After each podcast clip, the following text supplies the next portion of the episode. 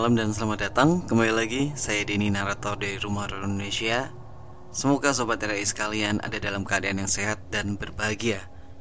Malam hari ini seperti biasa kita akan membacakan cerita Cerita horor untuk menemani dan menghibur kalian di malam hari ini. Dan cerita pertama adalah tentang Dukun Aborsi. Kabar sakitnya Mbah Dukun Wirya sudah kudengar beberapa hari lalu. Beberapa orang mengatakan bahwa tiga hari lalu Mbah Wirya jatuh terpleset di kebun belakang rumahnya. Namun setelah dua hari dirawat di rumah sakit, dokter tidak menemukan kelainan pada tubuhnya. Semuanya baik-baik saja, alias tidak terjadi apa-apa. Tapi kenyataan, sampai sekarang Mbah Wirya belum bisa bicara, apalagi berjalan. Untuk duduk dari tidurnya saja harus dibantu beberapa orang yang menunggunya. Itulah yang membuat dokter di rumah sakit bisanya hanya geleng-geleng kepala. Tanda jalan buntu. Penyakit Mbak Wirya menurut diagnosis ilmu kedokteran tidak kelihatan sama sekali. Dan Mbak Wirya bisanya hanya tiduran terus di kamarnya, ditunggu sanak saudaranya Mbak Wirya memang dikenal sebagai dukun pijat yang sangat kondang di wilayah Wonosobo. Sebab selain memijat urut, juga bisa membantu ibu-ibu yang mau bersalin atau melahirkan. Dulu ketika belum ada puskesmas dan bidan desa, jasa Mbak Wirya sangat dominan membantu kepentingan ibu-ibu hamil. Bahkan sekarang pun masih banyak juga yang minta pertolongannya. Bisik-bisik tetangga mengatakan bahwa Mbak Dukun itu diganggu lelembut Benar tidaknya, semua tidak ada yang tahu. Dan kalau ditanya, hanya angkat bahu. Hanya menurut beberapa tetangga yang dekat, akhir-akhir ini dari kebun belakang Mbah Wirya, sering terdengar suara tangis bayi yang memilukan. Tapi kalau didekati, hilang tanpa bekas. Biasanya malam Selasa atau Jumat Kliwon, tangis bayi misterius itu terdengarnya seperti bayi yang baru lahir namun tiba-tiba berhenti dan kembali sunyi senyap Ungkap salah seorang warga Dan ketika ditanyakan kepada Mbah Wirya Katanya malah tidak mendengar suara tangis bayi itu sama sekali. Namun mau diusut lebih dalam Warga merasa sungkan dan masih menjunjung rasa hormatnya Kepada Mbah Wirya Yang sudah banyak menolong pentingan warga. Tiba-tiba Semua yang menunggu Mbah Dukun Wirya malam itu kaget setengah mati. Di tengah ketidakberdayaannya, sepertinya Mbak Wirya mukanya sangat ketakutan. Matanya mendelik dan mulutnya menganga sambil menjerit-jerit. "Jangan, takut, takut, kapok aku." Katanya berulang-ulang. Baru setelah diberi minum air putih, nafasnya agak senggang dan bisa bercerita. Dalam bayangannya Mbah Wirya, ia didatangi sebelas bayi yang masih merah mereka merubung Mbah Wirya. Ada yang akan menggigit sambil menunjukkan giginya yang besar bertaring. Ada yang akan memukul dengan tangannya yang kokoh, menendang dengan kakinya.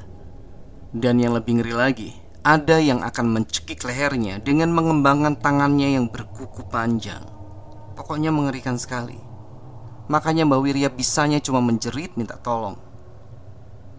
Akhirnya, atas kesepakatan sanak saudara dan warga, diundanglah Kiai Sirot dari salah satu pondok pesantren yang cukup handal untuk menangani hal-hal gaib maupun halus.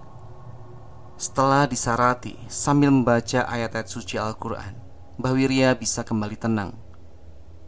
Nah, menurut penuturan Kiai Sirot, Mbah Dukun Wirya itu terkena karmanya sendiri.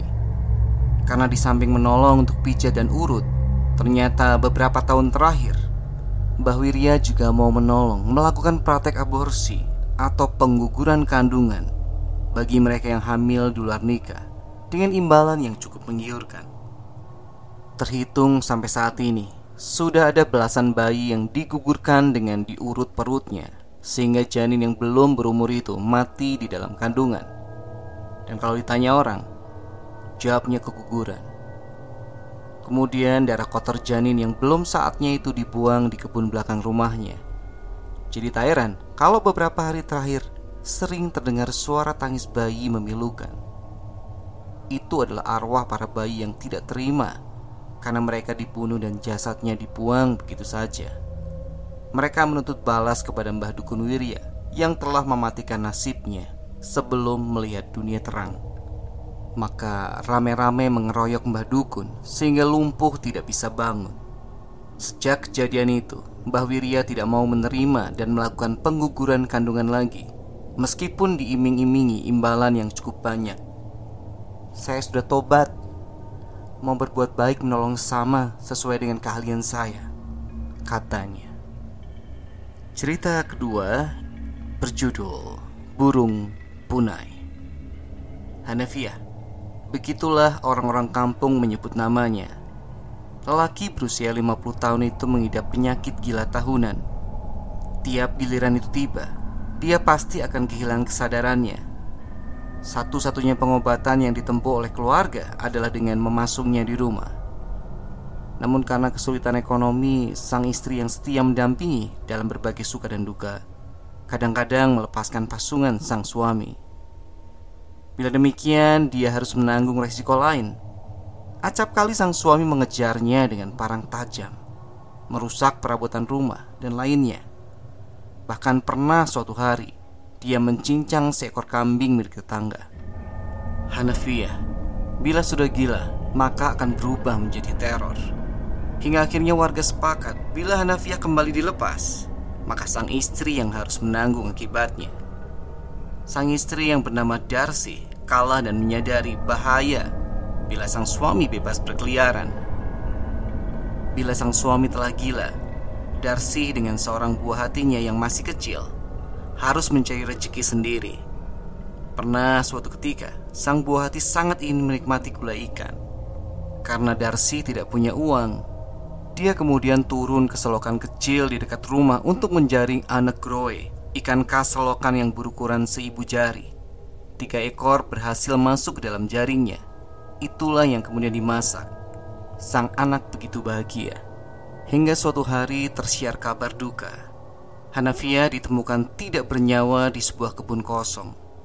Dari keterangan Darcy, saat keluar rumah Hanafia tidak dalam keadaan gila Tujuannya keluar untuk mencari burung punai untuk sang anak yang hari itu sangat menginginkan memakan gulai punai. Namun hingga malam tiba, Hanafia tak kunjung pulang. Sang istri mulai gundah. Mulutnya mulai merepet-repet kepada sang anak. Jelang tengah malam, Hanafiah pulang. Dia membawa tiga ekor punai besar. Sang anak begitu gembira. Darsi segera memasaknya. Tidak seperti biasa, malam itu Hanafiah menolak ikut makan. Dia hanya duduk di sudut gubuk mereka sambil melihat sang anak yang sangat lahap. Sesekali dia tersenyum. Ketika urusan makan itu selesai, Hanafiah pamit. Dia beralasan hendak melihat jaring yang dipasang di pinggir sungai. Tanpa curiga, Darcy mengizinkannya. Ketika dokter mengatakan bahwa Hanafiah sudah meninggal dua hari lalu, Darcy bersikukuh bahwa suaminya tadi malam pulang ke rumah serta membawa tiga ekor punai. Dokter itu tidak melayani ketidakpercayaan Darcy. Dia segera menulis surat keterangan kematian seperti hasil pemeriksaan. Sungguhkah Hanafiah malam kemarin pulang ke rumah?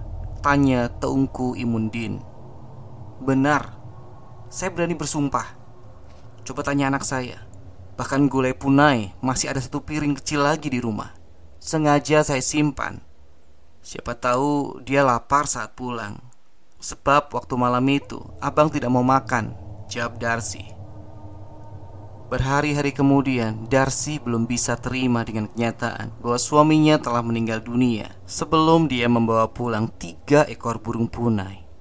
Hingga pada suatu malam menjelang subuh, dia menemukan suaminya sedang duduk di balai-balai depan rumah. Pertemuan itu hanya sekejap, tapi kalimat itu sungguh membekas. Ikhlaskan kepergianku.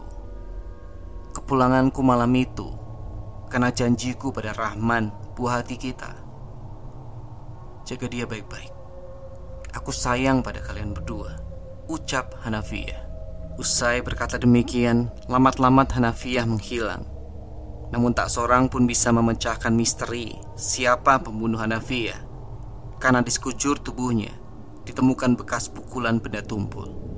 Dan cerita terakhir pada malam hari ini adalah tentang seorang yang dihadang wanita korban pembunuhan. Percaya nggak percaya, makhluk halus bisa menjelma mirip wajah orang yang tewas akibat pembunuhan. Kadang wujudnya mirip manusia biasa, ataupun sebaliknya, berubah menjadi sosok yang mengerikan. Mukanya seram dengan pakaian yang dikenakan berlumuran darah Aroma anyir darah menyeruak dari badannya yang mengalami luka tusukan senjata tajam. Beruntung bagi orang yang belum pernah diweruhi kejadian-kejadian yang mengerikan. Sama untungnya dengan yang pernah dijumpai, tapi wujudnya tidak seberapa seram. Layaknya manusia biasa yang bisa berjalan-jalan. Pengalaman bertemu makhluk halus paling mengerikan dialami oleh Fujianto, 35 tahun, seorang warga Bangetayu Wetan, Genuk, kota Semarang. Sebagaimana penuturannya, peristiwa itu dialaminya pada Senin malam sekitar pukul 22.00. Malam itu ia dalam perjalanan pulang dari tempat kerjanya di daerah Sayung Demak. Sebetulnya ia tidak ingin mampir-mampir lagi karena istrinya di rumah sudah menunggu. Namun karena harus mengantar barang titipan temannya yang tinggal di kampung Trimulyo Genuk, kota Semarang Terpaksa ia harus mampir. Kebetulan saja rumah temannya tidak seberapa masuk gang, namun berada di pinggir jalan yang biasa dilaluinya. Selanjutnya untuk sampai di rumahnya, Fujianto harus menyusuri jalan sejauh satu kilometer yang lebarnya hanya satu meter. Ketika di tengah perjalanan, Fuji berpapasan dengan seorang wanita setengah baya yang mengenakan jilbab. Wanita itu berdiri di depan rumah cukup besar dan mewah di pinggir jalan. Namun anehnya, rumah itu terlihat gelap. Fuji menyadari sebagai orang asing di kampung itu. Maka ia menyapa wanita itu dengan lembut. Monggo bu, sabanya. Mendengar kalimat itu, wanita itu hanya diam. Bibirnya saja yang terlihat tersenyum. Merasa ditanggapi oleh wanita itu, Fuji langsung pura-pura menanyakan alamat temannya tadi. Maaf, kalau rumahnya Pak Rodi di mana ya? Tanyanya. Spontan tangan wanita itu langsung menunjuk ke arah rumah Rodi. Saat pertama melihat wanita itu, sebetulnya Fuji sudah penasaran. Sebab waktu itu sudah larut malam. Namun wanita itu kok masih berdiri di depan rumahnya. Begitu berjalan 15 meter, Fuji kembali menoleh untuk melihatnya. Betapa terkejutnya Fuji. Ternyata pakaian wanita itu sudah berubah. Kerudung yang dipakainya tiba-tiba terlepas. Mukanya juga terlihat agak aneh. Baju warna jambon atau pink ya, bermotif bunga yang semula bersih, tiba-tiba terlihat kemerah-merahan, seperti cipratan darah. Meski demikian, Fuji tak langsung lari. Dia tetap berdiam diri di tempat Memperhatikan orang itu sambil membaca ayat kursi Yang ada di benaknya saat itu. Tidak mungkin manusia kalah dengan makhluk seperti itu. Selama tidak mengganggu Dia juga tidak akan mengusik Kalaupun ia ternyata lembut. Ternyata dugaannya betul. Meski ia berhenti Namun wanita itu tidak juga berjalan mendekatinya. Wanita itu hanya mengawe-awe atau melambai-lambaikan tangannya agar ia mendekat. Merasa dirinya yang membutuhkan bantuan, Fuji pun mendekat ke arah wanita itu. Namun karena penasaran apa betul sosok yang dihadapinya itu manusia atau tidak, Fuji hanya diam menyaksikan wanita itu dari jarak sekitar 10 meter. Detik demi detik selama berdiri di hadapannya, Berangsur-angsur wujud wanita itu semakin mengalami perubahan Semakin lama, semakin menakutkan Sampai bercak darah di pakaiannya terlihat jelas. Kemudian entah dari mana datangnya Tiba-tiba terlihat ada pisau yang menancap di dadanya. Lalu lehernya terlihat menganga Dan mengucurkan darah cukup banyak. Dari raut mukanya terlihat dia sangat kesakitan. Mukanya itu pun dalam waktu sekejap berubah menjadi menakutkan. Seperti muka orang yang sedang marah karena menahan emosi dan ingin balas dendam Terdengar dari rintihannya Dia mengucapkan kata minta tolong Tolong saya Mas tolong saya. Perubahan demi perubahan itu disaksikan langsung oleh Fuji. Namun ia tetap diam di tempat itu dan tak henti-hentinya membaca doa. Setelah 10 menit melihat pemandangan yang mengerikan itu, tiba-tiba datang motor yang lewat di jalan itu. Ketika motor itu hampir sampai di tempat itu, tiba-tiba wanita itu menghilang. Tanpa menunggu waktu lagi, Fuji langsung melajukan kembali kendaraannya menuju rumah temannya dengan kencang. Sampai di sana ia menceritakan pengalaman yang baru saja dialaminya. Dari temannya itulah akhirnya Fuji tahu kalau wanita itu memang Wewe. Dikatakan sekitar lima tahun yang lalu terjadi pembunuhan menimpa seorang wanita yang dilakukan oleh anaknya sendiri. Dan wanita itu diyakini sebagai makhluk halus yang menjelma sebagai sosok wanita korban pembunuhan itu. Karena itu, dia sering kali menjerit minta tolong dan menunjukkan mukanya yang mengerikan. Oke, sampai di sini dulu cerita-cerita horor kita di malam hari ini. Kalau kalian punya cerita untuk dibacakan atau pengalaman sendiri, silakan kirim ke denny.tristanto1104 at gmail.com. Semoga kalian terhibur. Selamat malam, selamat beristirahat.